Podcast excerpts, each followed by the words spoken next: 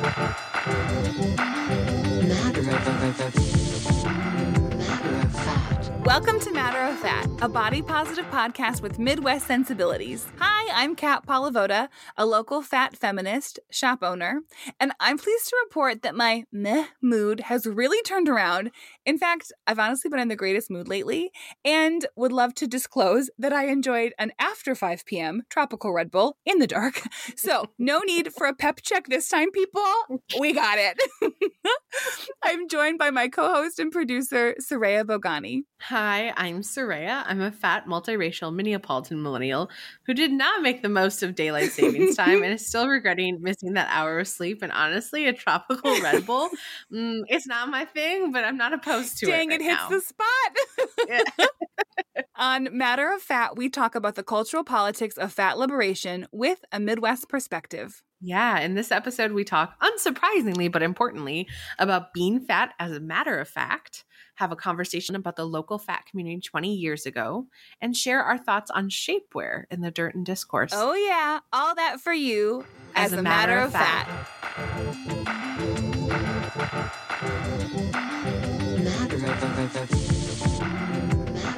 Okay, Kat, so I just finished a book that you referenced and referred me to. Which one? It's If the Shoe Fits by Julie Murphy.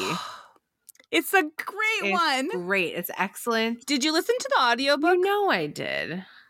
It was expertly narrated. Absolutely. And because by a plus-size actress. Den Ponton, right?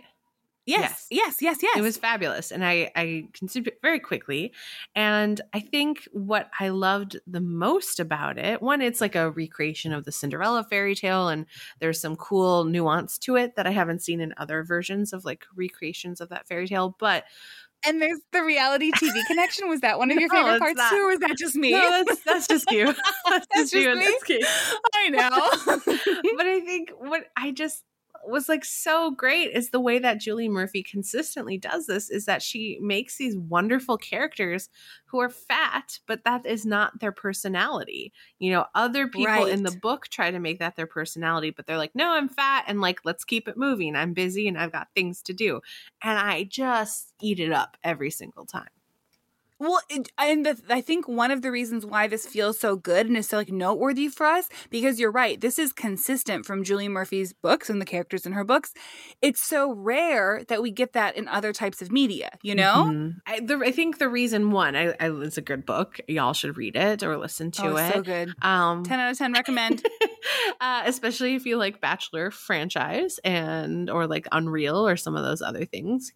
Or any kind of rom-com read. Yes. I'm going on and on because we talked about this, I think, in a previous episode. It is a quote unquote closed door romance. I had to learn what that means.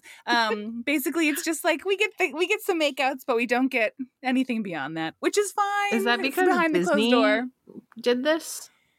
Probably. Also, because Julie typically, but I think that's part of it, but also Julie writes YA. Oh. And so I think we'll find out in the next series, because in the next book in this Disney series is written by Jasmine Guillory, who does not have closed door romances, okay?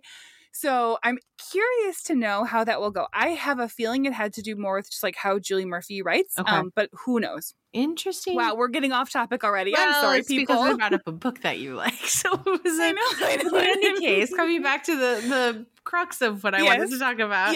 Yes. I just thought, one, the book is great, but it was also really well aligned with the interview that we're going to showcase in this episode. So Kim, who you'll hear later, does a beautiful job of just sharing the magic of what it meant to, you know, be fat and like be fat in company with others during the early 2000s in the Twin Cities. And it's just so cool to hear about our history, fat folks' history in the Twin Cities, in this area, and how long it's been going on. Yeah, and something that you'll hear Kim say in the interview, I think at least once or twice, is just the idea of feeling like regular people. We're just like regular people. Mm-hmm. And I think that connects to what you were describing about how Julie crafts her characters. It's like their fatness is just sort of like a matter of fact, you know, and not like, it's just sort of, yes, like a descriptor, part of who they are. And for them and themselves, like it's the factors and the people around them that want to like bring up the big deal of it, you know, but for people feeling their own identities. It's truly just like part of who they are. And that like matter of factness, that sort of like regular peopleness, that normalcy, I think is what really is speaking to us. Yeah. Not surprisingly, because that's really been the goal of every interview we've had. Of our podcast. Yeah.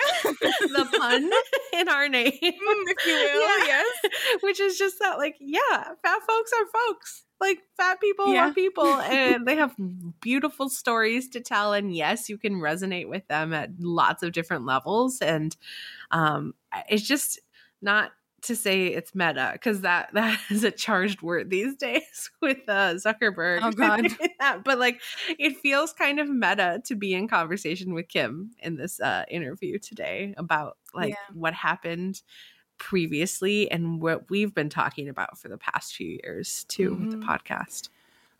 I think it's really I was really happy we got to talk about all of like the in-person, in real life events that had gone on here previously in the Twin Cities that, you know, you'll hear from everyone when Kim shares that. And thinking about just like fat community in our lives and this like matter of fact nature of being fat, it feels like when we're in groups with other fat people, that's just sort of it's a given. We can kind of take it for granted, like when we're with people who share that identity with us. And it's not as if that cannot be achieved, you know, when we're in mixed company with people who aren't fat, but it just, there's something special about how it's easier to feel that way when in community and in spaces with other fat people.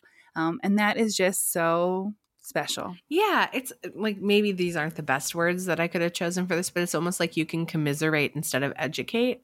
Like you can acknowledge how bogus it is that like, yeah, you can't find seats when you go to a restaurant, or like, oh, you got this wild look from somebody when you went to a theater production or something like that. But the other person gets it, and then they're there to like hype you up, or like not say, oh, that sounds horrible. Oh, you're dealing with that. And like what it means to not have to educate somebody about your existence and just be. And then, like you said, let your actual personality come out from that. So yeah, all of that. Absolutely.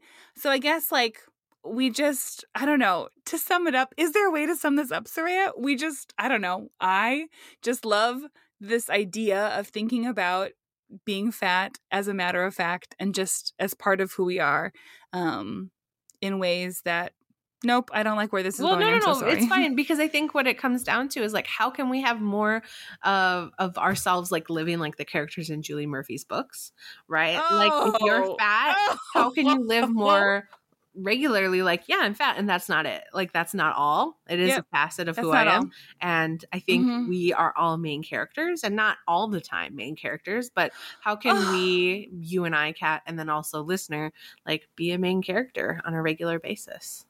Oh, that was a great way to round that out, Saraya. Oh, I love it so much. And I think with that, we're going to send you into an amazing interview with Kim Juline.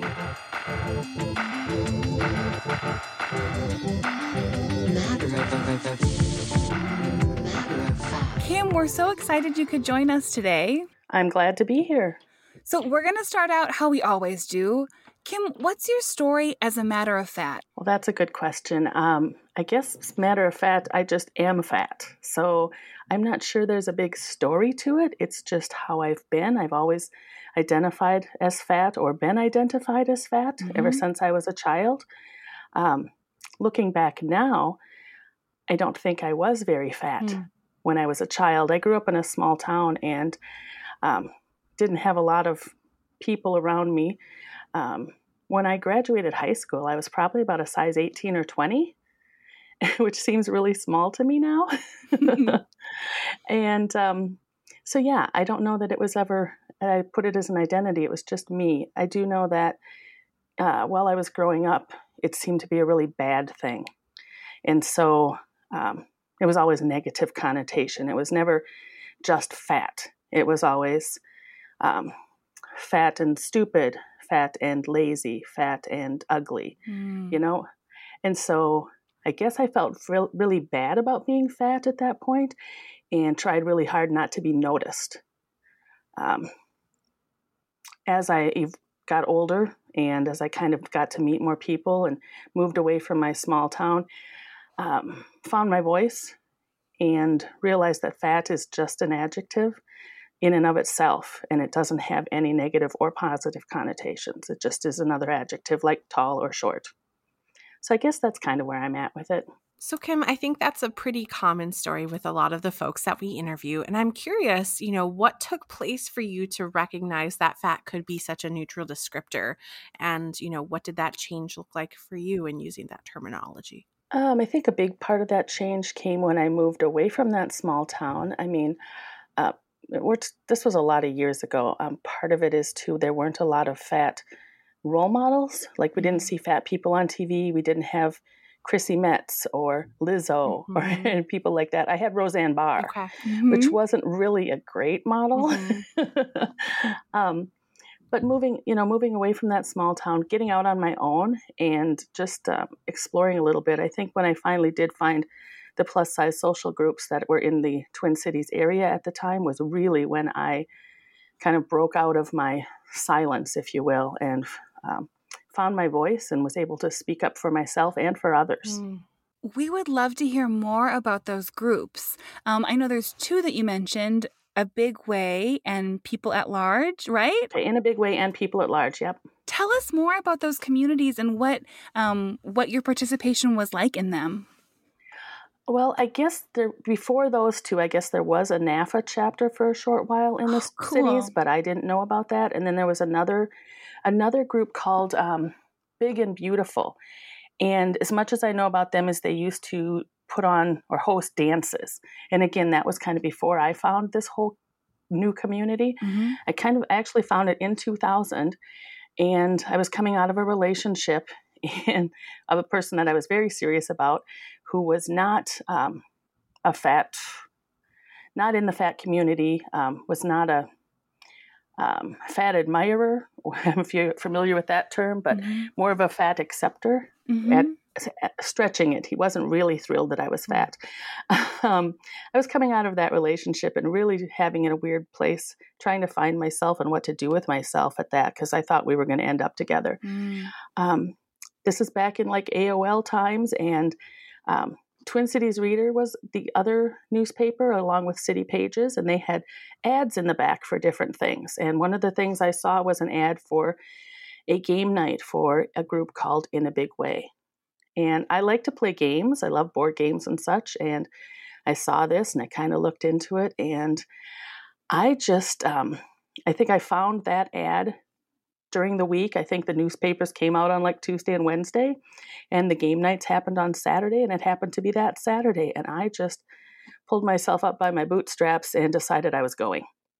And I did. I found that. I walked in cold. I didn't know anybody or anything more about it than I saw on that ad. And I walked into this game night, and I was thrilled to see people that looked like me having a good time, talking, socializing, eating, drinking, laughing. And it just kind of felt like coming home in a good way. Oh, it's so beautiful. How many people were like at that game night or part of this group? That first game night, there were, I think, about a dozen people. It was at a coffee shop that doesn't exist anymore over off of like Como Crossings, I think. It was called Black Bear Crossing, and it was near the railroad tracks in Como. And they had a room in the back that In a Big Way rented out or reserved every once a month. So there was game night once a month. And it was this lovely coffee shop, and you could go and get coffee, and they had bakery treats, and they sometimes had music in the front room, like live music. And so we just had a great time. And even after the coffee shop closed, a lot of times people would go out afterwards and continue and go to a later night place like Embers or something like that, where we could just sit and talk and visit some more. And that was really nice because for once, I wasn't the fattest person in the room. I was just one of many. I was just a regular person instead of being like, oh my gosh, the fat person. And People at Large was kind of it was another group. I think it broke off sort of from In a Big Way. And so they kind of existed almost like siblings, I would say. There was maybe some rivalry sometimes, but they also worked together. And I ended up on the planning board of that group for a while. And we worked together in that we made sure we didn't try to, that we didn't overlap events. And so at that time, it was really a fun, active time in the cities where we had things going on every week. I mean, you did not have to be bored. If you wanted to go do something, there was people to do it with. That's so cool. And I remember, Kim, when I met you and you mentioned these things to me, I was like, oh my gosh, like there was so much cool fat stuff happening in the Twin Cities. Like, you know, years ago, it was just very cool to know that that was happening. And so it's really awesome to hear you talk more about this. How long? Looking back, it was decades ago now, wasn't it? Yeah, I mean, but that's just, it's still just so cool to know. It's like, I mean, to me, this feels like fat history, like local fat history. How long would you say that these groups were in existence? Or maybe you don't know. How long were you part of these groups? Well, the groups, like I said, they existed a little bit before I found them. And so in the mid-90s, I would say they kind of started up. And I was involved in them, and they were still going in, didn't last a long time. They sort of faded away, probably 10 years or so, maybe 15 years. Things changed. I mean, you know, technology comes to play. Yeah. And all of a sudden everybody has, you know, I don't know exactly if Facebook, but now we have, you know, the internet and Facebook and all of those things. And they took the place of a lot of the things that we used those groups for, I think, to meet people and such. Yeah, and a lot of the people that originally were involved with it, they ended up, you know, 10, 15 years, life changes, and the younger people or the other people that came in didn't really want to have the same type of group, I guess. So they didn't pick it up and continue planning and things. So it just sort of faded away. We ended up kind of just dissolving. One of the main people that started In a Big Way actually got married and moved out of state. And so that changed things quite a bit at that point. I'm curious, like what kind of events did y'all have going on? Because you said you did not have to be bored. There was lots of planning happening at any given time. What were y'all up to? No. You know, it's funny when you mentioned that about like the history of it. And I started thinking after we talked and going back, it's like, wow, we really did have a big history of stuff here that we did. It was, like I said, there was no Facebook. So everything, there was a really good website. The person that kind of started In a Big Way had a lot of web skills. And so we actually had on that web page, even a page that was about reviews. And people would go on there and review their restaurants and movie theaters and different things they've gone to and let you know kind of how it was for fat people. Kind of like some of the groups on Facebook now, like the travel groups and stuff, and Flying Well Fat, I think, is one. Yeah. So we kind of had our own little local version of that. But some of the things we did, like I said, there was game night, was a very established activity that happened like every third Saturday. Every third Saturday there was game night. There was a dance probably once a month or maybe every other month. Fun. A lot of them were, most of them were themed because the people that were planning them loved parties and decorating and dressing up. And it was so fun because we could dress up. We had a Moulin Rouge dance. Moulin Rouge themed. That was the first time I went out in public as an adult with my arms bared and showing. I love that. So there were all these things that people did. We would have picnics. We had luau picnics. We had a couple of annual luau picnics in a park, in public, and people showed up in grass skirts and tank tops and even bikini tops in the park, in the public. I mean, we just really were out there, which I thought was really cool. We did bonfires, like picnic type bonfires over at the Como fire rings. We did those every summer, a couple times a year. We did Buffalo Wild Wings. I'm not sure am I supposed to say company names, but we used to do, it's fine. We used to do Buffalo Wild Wings every Tuesday. I think Tuesday was when they had the cheap wings, and so we did BBWs at BWW. I love that so much. And we would go to different ones all around town because we wanted to get out and explore, and we wanted to bring in people from all around. So if somebody lived on the east side of town or of the metro and they didn't want to come to Plymouth, we would have one next week and we might be in Roseville. So we really tried to get out there and spread it around. We did dinner club, which probably once a month, I think that was as well. And somebody would host They didn't pay for it, but what they were responsible for picking the place and finding out if it was going to be accessible and friendly for fat folks, and make a reservation. And you would have to call ahead and let them know you were bringing, 10 to 12 people of plus size and what they could do to accommodate us. And that was pretty neat. So people that hadn't gone out in public for dinner, a lot of people, I know myself included, a lot of people hadn't been out to all these places just because there was it was intimidating, I guess, in a lot of ways. We had swim parties, public swim. And we rented out the Blaisdell YMCA. You could rent the pool. We did that a couple times. We had couple of people that had private pools or apartments that had a pool that they would let us use. So we had pool parties. What else? We were busy. You sounds amazing. This is awesome.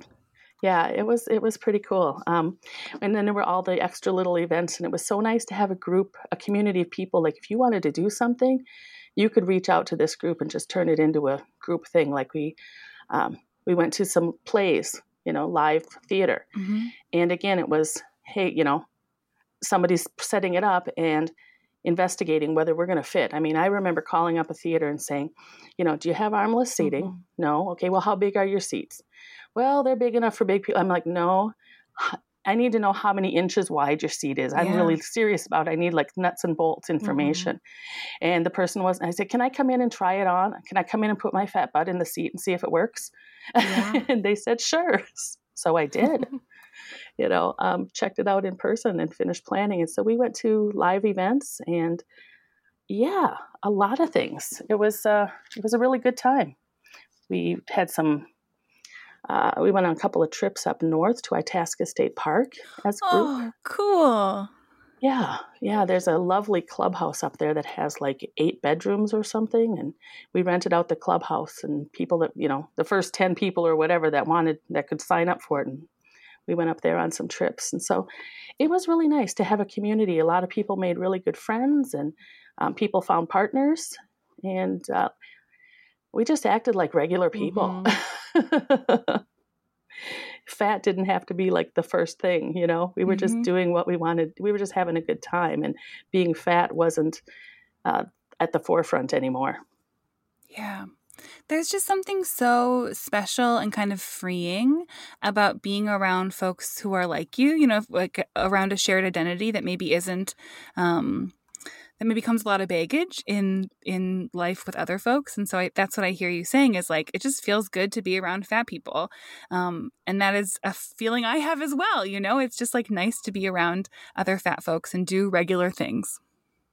Absolutely. Absolutely. And I think it was empowering to a lot of, like I said, I found my voice. I remember one time after finding that group, and I was seeing a doctor, a physical therapist, actually, after I'd been in a car accident, and the person started talking to me about my weight, and have you always had this pain? And, maybe if you weren't, so heavy, you might not have this issue.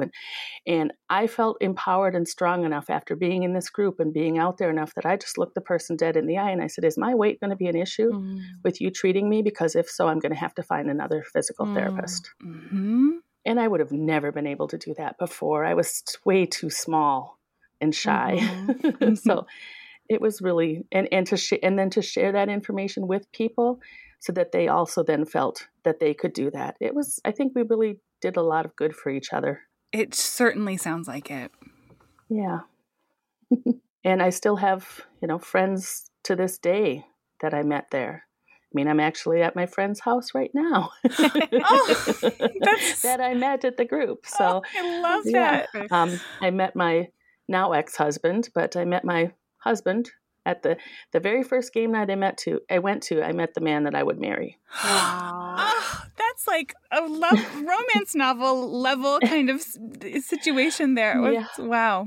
It wasn't a Hallmark movie, though, because it didn't have the most happy ending. It had a realistic ending. Yeah, sure. Life, know, 50% of marriages don't work out, and that goes for fat people as well. Yes. We're regular people. Yeah, true. I think that was one of the biggest things. My friend that I had met with, that did the In a Big Way stuff, that was very active in that. My friend, Kat, her name was also Kat. Cool. She would say one of her taglines was changing the world's view of fat chicks one person at a time. Mm. And we, you know, and I kind of just took that to heart. It's like, you know, that's what we did just by being out there, letting people see. I mean, when we would walk, you know, 10 people through a restaurant to the back room all together, it was, you know, the jaws would drop. Mm. People didn't know what to think of that. And it was just nice to let people see that we're just doing regular things. Mm. We're just people doing people stuff. Yeah. Hopefully we changed some minds. I know we changed our minds. Yeah. I mean, so much of what you're saying just like feels so true to what we talk about with other folks on the podcast, like even interviewing a doctor about advocating for yourself at the doctor. Like you found that voice by talking with other folks in this community. And I mean, even though like I didn't know you before Kat made this connection, it just feels like you've been out there doing this work, making these connections, changing minds one person at a time. And I'm curious, like, what do you see as the same today, maybe like in a hyper-local Twin Cities kind of context, or like what is different, maybe generally too? So either in the area that these groups were based in, or more so like general cultural shifts and attitudes since you were in these groups in the 2000s.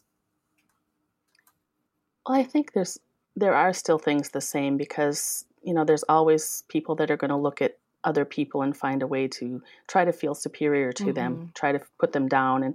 And fat is unfortunately one of those categories that people, I think, are going to just look at and think they're better than fat. Mm-hmm. So I think that hasn't changed a lot. I think it changes some. Mm-hmm. There are more fat role models. There are more people out there.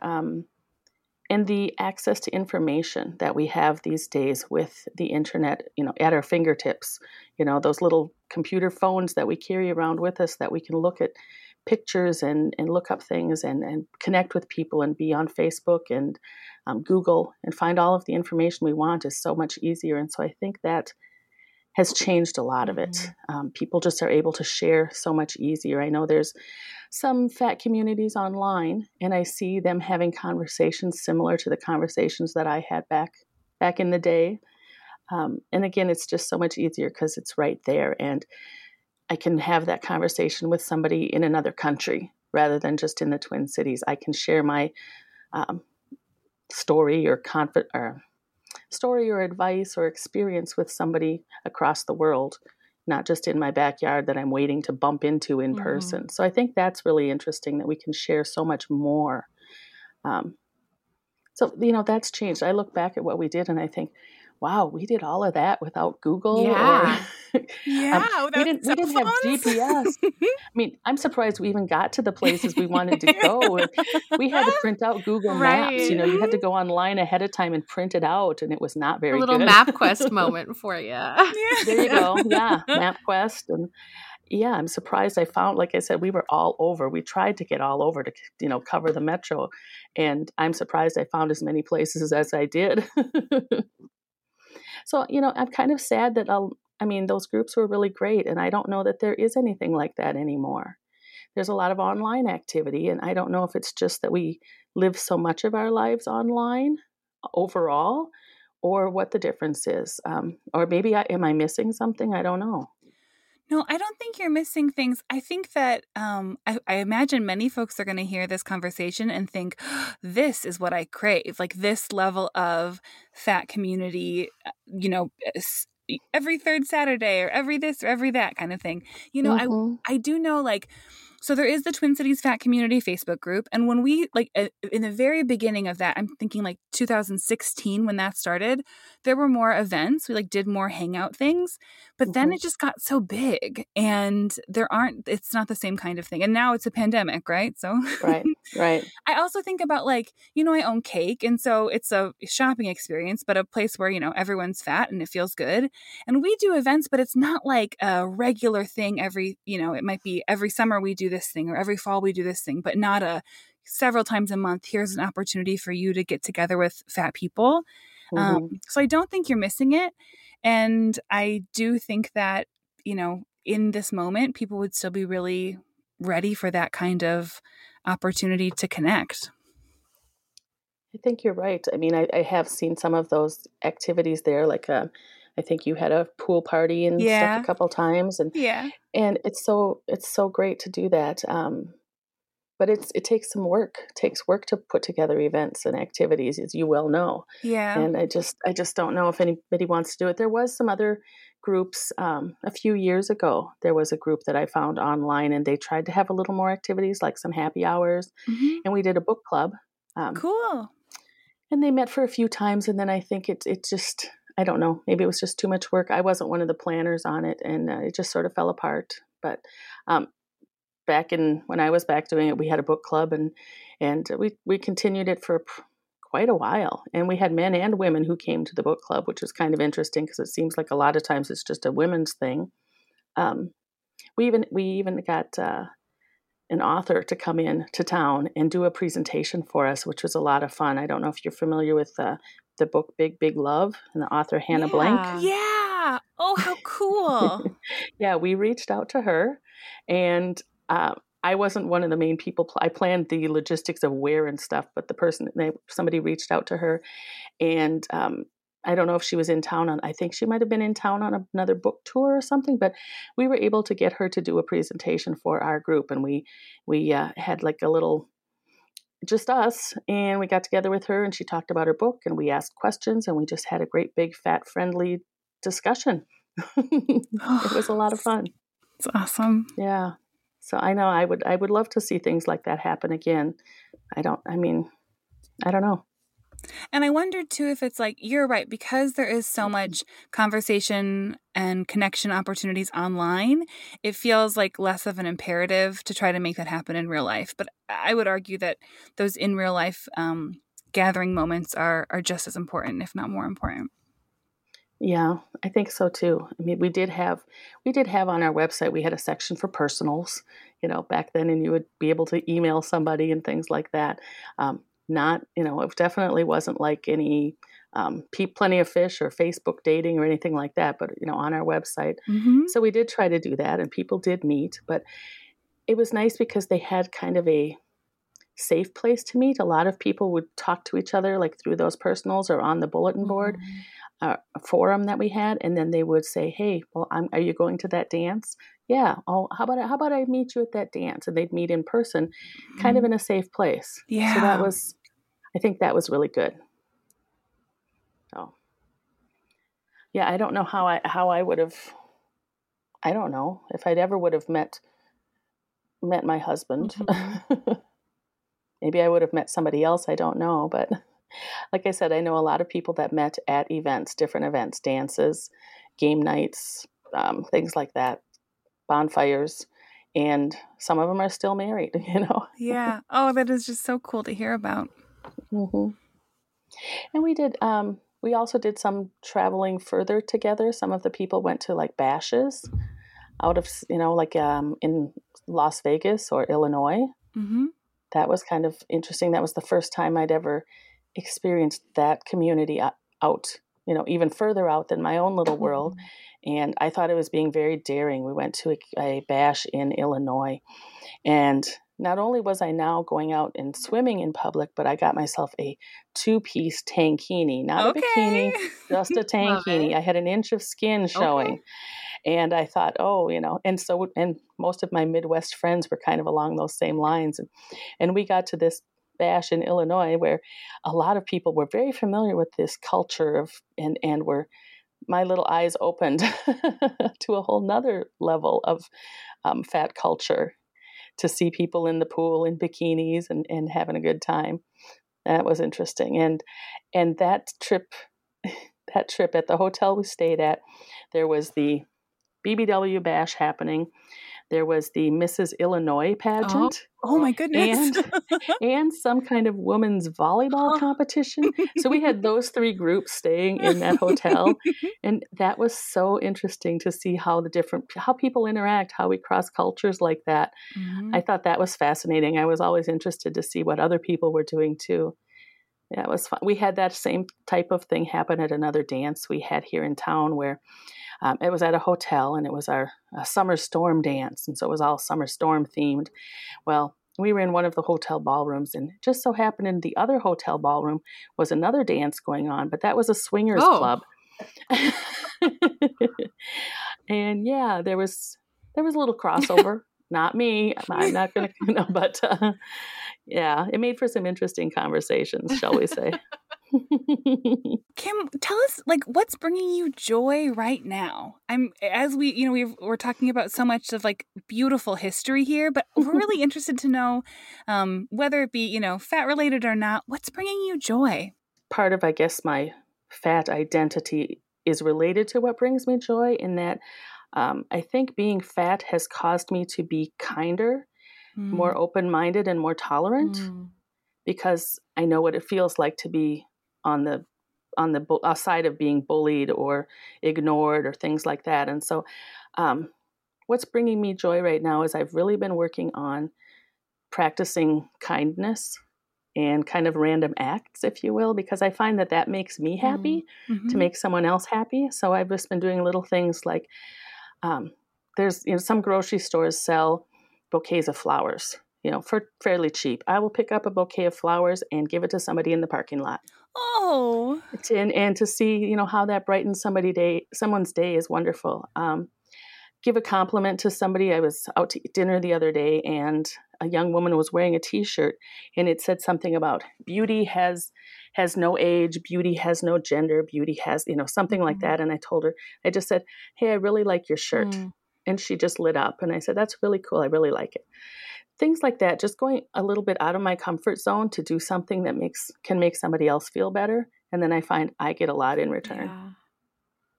That's so special. So our last question, you saw this already, but like, are you comfortable with us asking you how people can connect with you? Would you like us to ask you this question? I am on Facebook, as most people are these days, so they can certainly, I'm welcome to take messages there. If somebody wants to send me a message there, they can. Hopefully kind messages. Kind messages only. Kind messages only. Or questioning messages are fine, but I'm not afraid to block you if you're not nice. Duly noted. And also fair. Philosophy, yeah. I trust that most of your audience is pretty open-minded and kind as well. So they're pretty good. They're pretty good. But we so appreciate you taking some time out of your day to share your experience and your story as a matter of fact with us, Kim. Well, thank you for having me. This was a lot of fun. A lot of fun tripping down memory lane, too. Oh, yeah. We just so appreciate you going there with us, because so much of this information is new to us and just like really cool to hear from someone who was there. So thanks for telling your story as a matter of fact. You're welcome. Thank you.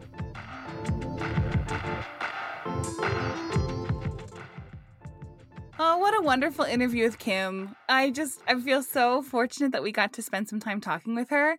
And like we've been doing this season, Saraya, let's debrief a little bit and chat about this interview. I think that sounds great. I'm really struck by how cool our podcast is, because you're in conversation with a lot of folks on a regular basis from like lots of different walks of life because of the shop and just like your social media presence and all that.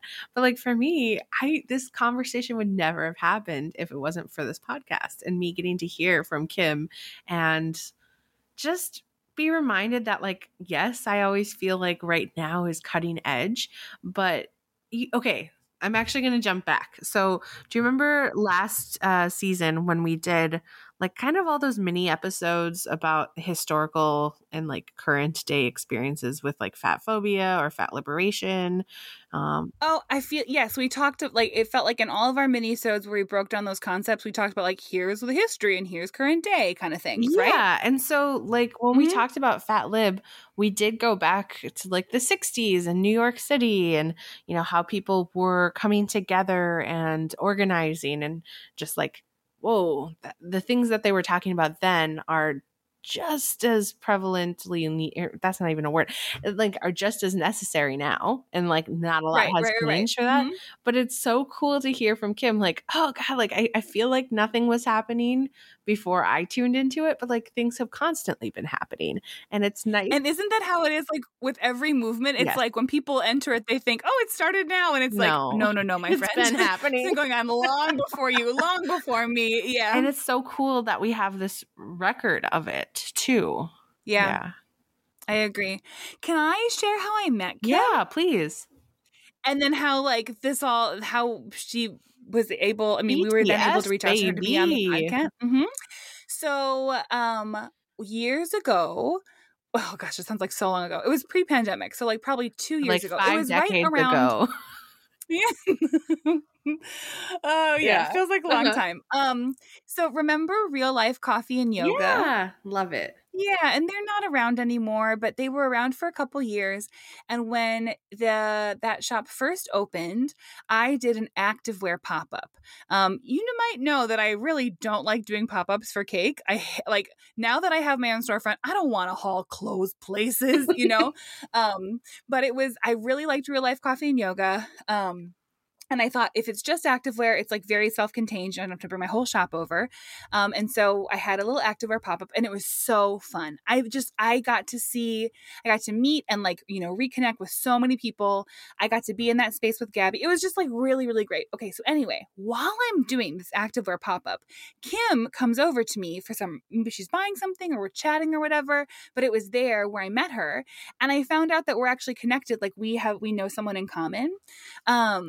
And we were just kind of chatting about that. And then she was telling me, oh yeah, you know, I used to do all these things locally here. And as she was telling these stories, I just was like, oh my gosh, you are like, I don't know, an elder within this community to be respected. I just mean someone who's like older than me and kind of to what you were saying before, Saraya, has been involved in this work and in this movement and these communities long before I was ever paying attention, you know, 20 years ago. And I just knew that I wanted to stay connected. And I knew absolutely that we should reach out to Kim to be on our podcast. Yeah.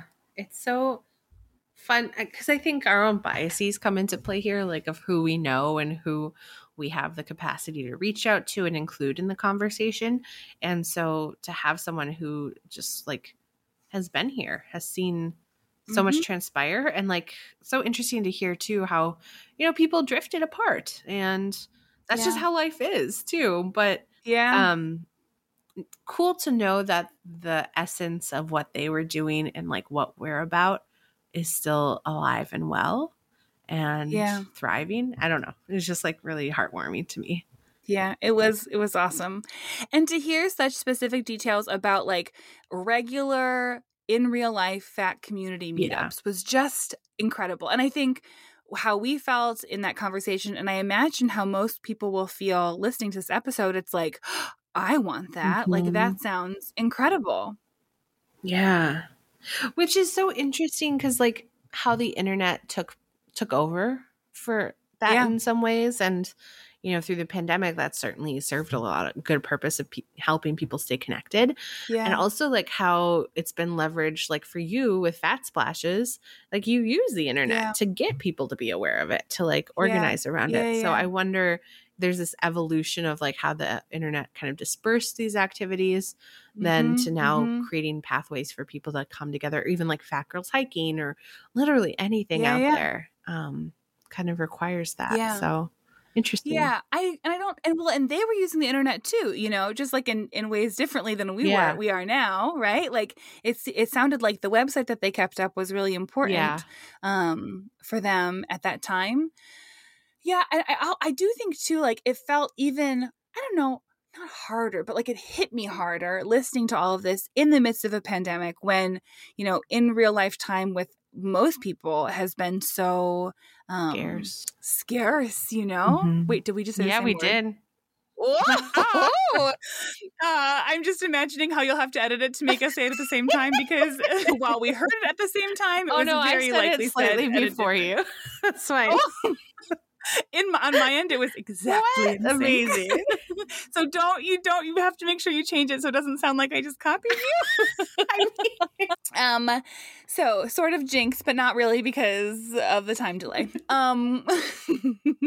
yeah, I feel like it's it kind of hits different being in this time, and I, you know, at this level of pandemic life, I think we're getting, and as we've discussed, you know, we've been doing some more things. We're still not doing as much stuff with people. And it's just like, what do we really miss? And I know for me, it's like more opportunities to create this kind of stuff for fat folks. And it's weird too. Like on the one hand, I think my shop is a fat community space that is in person. And I see that, but like, we're not having game nights once a month. We're not having dances. You know, we're not like throwing theme parties in the way right. that it really sounds like. And I think too, we're a business. And so like, I think that there's something really special about when just like a group of people are able to come together in an organized, friendly capacity. It feels like student council or something, you know, or like a volunteer thing. Yeah. It's like, we're here doing this. It's not connected to a business necessarily, but we're here because like we feel committed to this community and like want to make things like this happen. So like the most proximate experience I have of this actually just happened recently when we got together with some of our assistants just to have that time IRL before the holidays and so everything nice. And the season ends. And it just was fun. It was just, so Erin and Lindsay joined us and we just hung out and like watched music videos and ate pizza. It was so fun.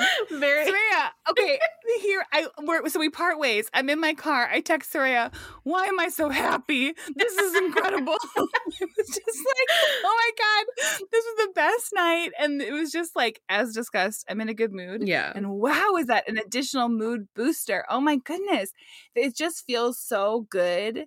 To be spending time with people, but especially there's a special easy feeling yeah. when you're hanging out with other fat people. Yeah. It was so good. And so I can only imagine what it felt like, because like, you know, we have body positivity now. We have more, especially in my circles and your circles, Kat, like people who are aware of fat lib and like, you know, body neutrality, all these things that we talk about on a regular basis. The world is not kind, like in general, not kind. I yeah. cannot imagine what it was like in the early 2000s. Like that was, low-rise jeans. That was like the time when it was just not a good time. And well, like you and I were shopping at Lane Bryant for children's clothes. It was rough. Yeah. Or just the fleece, performance fleece, you know? Oh, there it is again. Yeah. There's that performance fleece. And actually, my performance fleece that I wore in middle school for that year, because we all have one thing that we wore the whole year in middle school, I think, was from Target, I'm pretty sure. Oh, yeah. Wow. Mm-hmm. Anyways, that's besides the point. I'm just trying. My point is that I just am really impressed to know what they did. It sounded like so much fun. And also like yeah. how, like what an impact they had on the people who saw them coming together and organizing. Like, oh, yeah. Oh, yeah. And, you know, I think Kim even maybe said, like, yeah, we really turned heads, or like people, you know, were like, oh, I've never seen so many like large people in one place at one time. Yeah. And that really struck me. And that also made me think about like the strength in numbers of it all, and like this kind of safety, or I feel like it is a safer feeling when you're together with folks that are also fat. And even just like the details you mentioned, like someone would be in charge of like calling to make sure that like we would be comfortable mm-hmm. and could be accommodated in that space.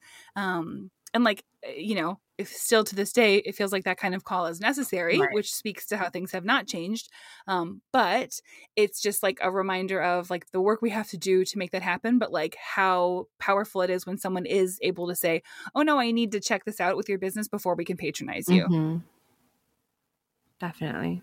Yeah. It's interesting to think about how things would have changed. Cause like, for instance, some of the things that Kim was talking about, like maybe like just the themes, the topics that they, like the themes for the parties they had. I wonder like if some of those, we probably wouldn't be having a luau these days. No. That wouldn't land the same way. Yeah. So thinking about too, like how, you know, how, if something like that were still to be going on, what that might look like and how that might be different. Yeah. And I think it's just like so dependent on the people too, like who. Oh, absolutely. Oh, and I also, this is like a whole other thought, but like in this pandemic world, I noticed that social engagements, like people just have different capacity and like what yeah. they commit to looks really different. And so I wonder like if we tried to do something, one that just sounds like way too hard to organize anything in real life. Prior to the pandemic, it was happening all the time. Like, we would have our events at La Doña Cerveceria. And like, we had things going on. We did those. Yeah, we made events. I forgot about that. And now I'm like, no. Like, what? No, I couldn't do it. So I think I lost track of what I was trying to say there. But in any case, I just am impressed at all the planning they did, all the navigating they did. And it's just a good reminder that, like, if people are interested in being community, they'll be in community. They'll make it happen. Yeah. Can I mention one more thing? Yes, please. It just, like, makes my heart sing to know there is someone with my same name who 20 years ago was, like, here in the Twin Cities making fat community happen. I just, like, what a kindred spirit that I must have out there. And, like, that just felt really special. And I don't know, maybe it's just, like, I don't know. It just feels cool. Like, my same name, someone doing very similar things to what I'm doing. Mm-hmm. Oh, just really special. Yeah. I hope I'm making that cat proud. Big shoes to fill. Truly. It's time for the Dirt and Discourse. This is where we dive into the excitement and discomfort around relevant pop and cultural happenings. This episode, we're talking about our opinions on shapewear. The reason this fits into the Dirt and Discourse, and not just us chatting, will become clearer the longer our D&D goes on. So strap in, folks, to your Spanx or whatever else you got laying around. Oh, so actually, the reason why this is on my mind is a little bit Dirt and Discourse-y, or a little bit like, whoa. And which, like, let's just get into it. So there is this group organization called the Power of Plus that's very vocal on social media and has shared a lot of things that I've been really into. They've also done some events, like there's a book like kind of discussion they made it over Zoom. Anyway, they're just this, like, kind of newer group of plus size with a plus size focus, doing some cool things in fashion and beyond. And we should note that Gianluca Rousseau, who started the Power of Plus, did at one point was featured for us in our Men as a Matter of Fact minisode last season. So they're cool. I like them. I follow all their stuff. I'm on their email list, which is how I discovered that they, so ominous, that they did a collaboration with Shapermint, the shapewear company.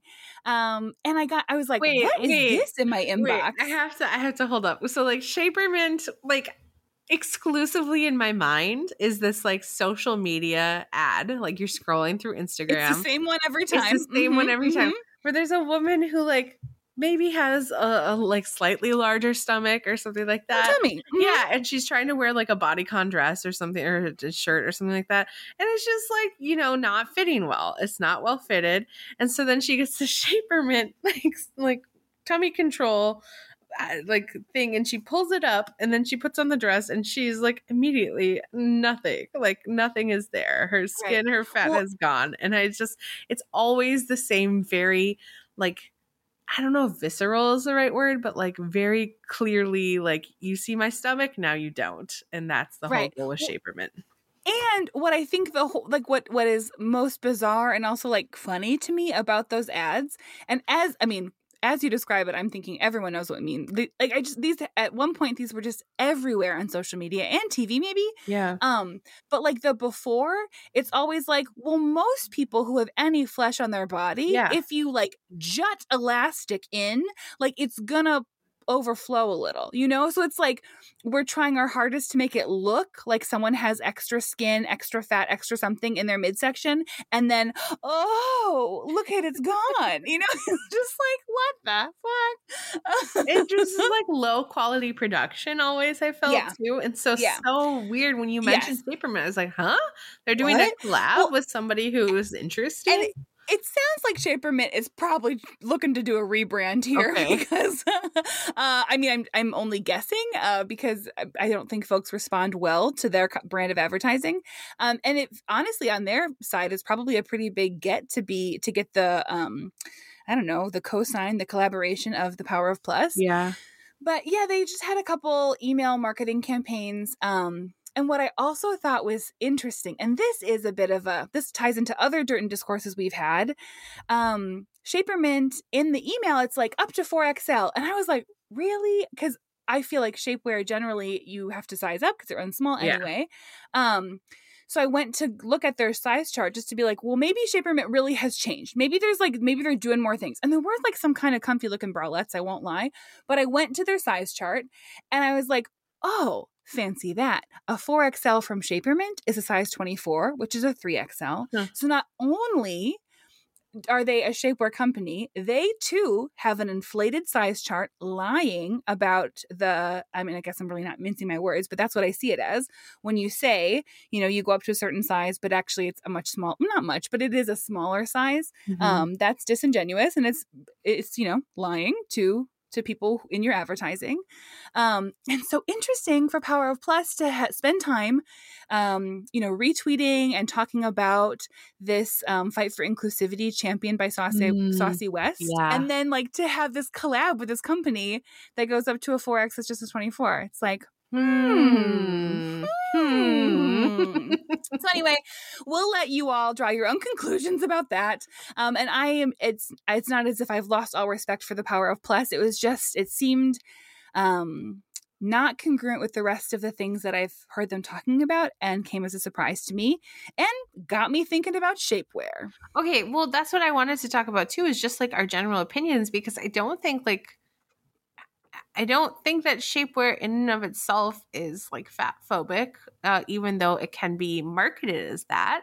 And I gotta say, like, I love, and I don't even know if this is considered shapewear. Like I have the definitions pulled up, but I think it gets kind of broad, but like, I love the whatever, like next to naked bodysuit from Universal Standard. Mm-hmm. I love that because I just feel like totally like, it's like a hug. I don't know how else to put it. But like, I guess you could consider it shapewear, but I don't, it's not like Spanx, right? Like it's not, wait, you have that tweet that you told me about earlier that I think you should tell the people about. This was awesome. This was like, this tweet has lived with me for years. Back when I was in my former career working in student affairs, when I went to conferences, often there'd be like a conference hashtag, you know? And one plus size gal was so bold as to use the official conference hashtag to tweet something to the effect of, wow, putting on control top tights in a hotel bathroom should count for my cardio for the day. And like anyone who's tried to put on shapewear or you know, like in a, when you're with like colleagues, because often for those conferences you'd like share a room with like a colleague, you know, and in the bathroom trying to put on your. Oh my goodness! It's just it really painted a picture that I was so familiar with, and I was so impressed. She was so bold to share it with the conference hashtag. Yeah. So yeah, that is. Oh, but hey, what is? Did you say you have definitions pulled up? What is the definition of shapewear? Okay, yes, the definition of shapewear is fitted underwear, especially a girdle, that is designed to hold a part of the body in a particular form. So that's the first definition.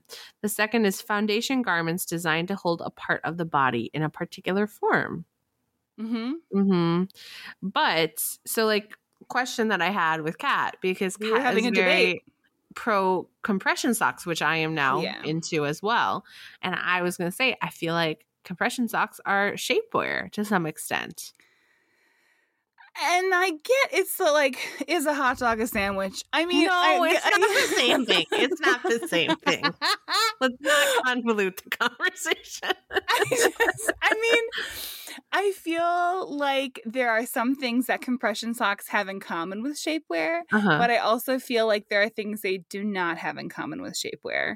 To me, a compression sock feels more functional than like, than chic, if that makes sense. Sure. But I do get how it can be some comparison. And I guess for me, this is maybe how it's different in my head. Like if I'm wearing shapewear, I'm wearing it like under my clothes. So my clothes look a certain way.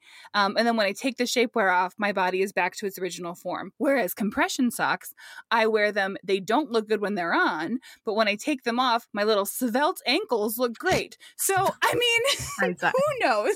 Okay. And so that's what got me thinking though, because I think, you know, people are trying to make money out here. And so they are coming in and like, I get the Comrade socks or whatever are always shown. They've been shown to me for over a year now. And they're like cool compression socks. I'm like, I don't care, whatever. But then I was thinking about, you know, what about waist trainers? I think those are fat phobic, right? But like people say that they use them when they're working out. And like that is arguments for compression socks too, to help with like working out. It's like, oh no, the slippery slope is slippery. It gets more slippery and slipperier. Yeah. I don't know. I guess like, let's talk about like the most common types of shapewear, the things that we were in that beautifully described Shapermint ad that you were talking about, right? So like shorts or like how the definition said a girdle, but you know, like something that you're wearing over your midsection or your like booty and thighs. That I feel like is the most common type of shapewear. And I think that it's like, I actually think this is sort of a divisive topic. And I know, like, for instance, at the shop, we don't buy shapewear for a variety of reasons, but people might like ask about shapewear when they're in store, and it always feels like an apologetic, like, what do you think about shapewear? You know? And I think I go back and forth. Like, I think the way shapewear has been marketed to us is almost exclusively fat phobic. I think that when you are concerned with shapewear, it's usually because you're concerned with how something is flattering or not. Right. And that's hard. And also, I think that we have full, you know, opportunity and possibility to make our bodies look however we want them to look. Right. And I think it's sort of like, okay, well, person A, you might shit talk shapewear, but like the shape of your body is different than person B. And so if person B wants to achieve the look that that dress has on you, they might have to use something else to like make their body look that way. And if that's the look they're trying to achieve, I'm not here to say yes or no. You know what I mean? Like they can do what they want to do. And to make that happen, they might need, as the definition described, a foundation garment to like make things look a certain way. Well, isn't this just like bras too? Like in a big way, like in a big way.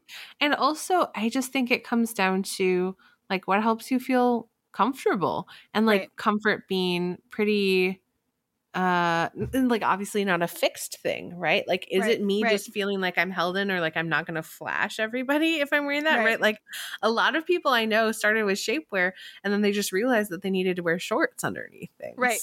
And I think that's how I am too, actually. Like I still, and this is maybe a style tip, everyone. Ooh. If I do wear shapewear, I usually just try to get a size up because I like the like smooth and cooling fabrics. I think it like works really well, like to protect my thighs. But I don't want to feel like I'm like, you know, I don't know, doing cardio, taking it off, right? So I want it to be a little bit more comfortable. And for me to achieve that, I usually have to size up a bit.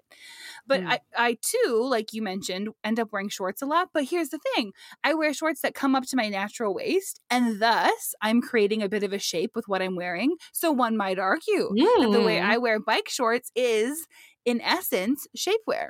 Yeah. I also, so something that popped up when you were talking about Shapermint earlier about like rebranding, like let's talk about Skims for a second. For real. Yeah. And also let's talk about Spanx for a second. Like that was one of the first like well-known broadcast women CEOs that I remember. And just, she like, still is. Sarah Blakely is known. Known. And it's all because of shapewear. And now you have Kim Kardashian coming in and like making Skims partnering with Fendi. And like, it's interesting how, you know, all these things, whether that be like compression socks or shapewear, all these things that have been always looked at like as shameful or something that you have to do in order to wear other things are now being brought to the forefront and being like marketed in a fun way. And it's like, okay, but still, yeah, I see what you're doing, and I'm here for like us to not be ashamed of things, but also like, you're just trying to get my money too at the same point. It's really hard. Can I share something that kind of tangentially? No, it actually really relates a lot, but we're gonna have to go away to get back. Okay, in the feminist film Magic Mike XXL. The feminist seminal classic. Truly, I think I've mentioned this many times. I love that film. I do think it's a feminist film. And I've said before, but like, I felt like when I was in that movie, I was like, oh my God, you had a focus group of people to run ideas off of. And that focus group was just me. It was clones of me, because so many things spoke to me in that movie. But at the very end, there is like this plus size person who comes up on stage, or it like interacts somehow with like one of the guys as they're doing this performance, and everyone's like having a good time. It's like very fun. And she's a skirt on. And for a second, how the camera moves, you see that she has shorts on underneath her skirt. And I have never been so seen in a film. I was just like, you are me. I am you. Magic Mike XXL. You've done it again.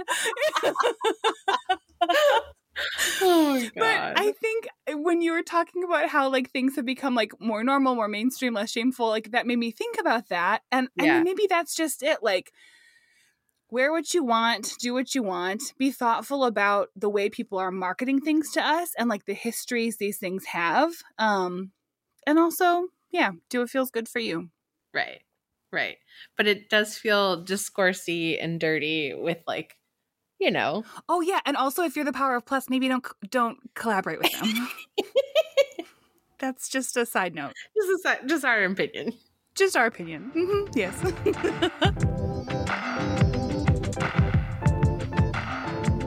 And that's it, folks. We've reached the end of our last interview episode of season 4 of Matter of Fat.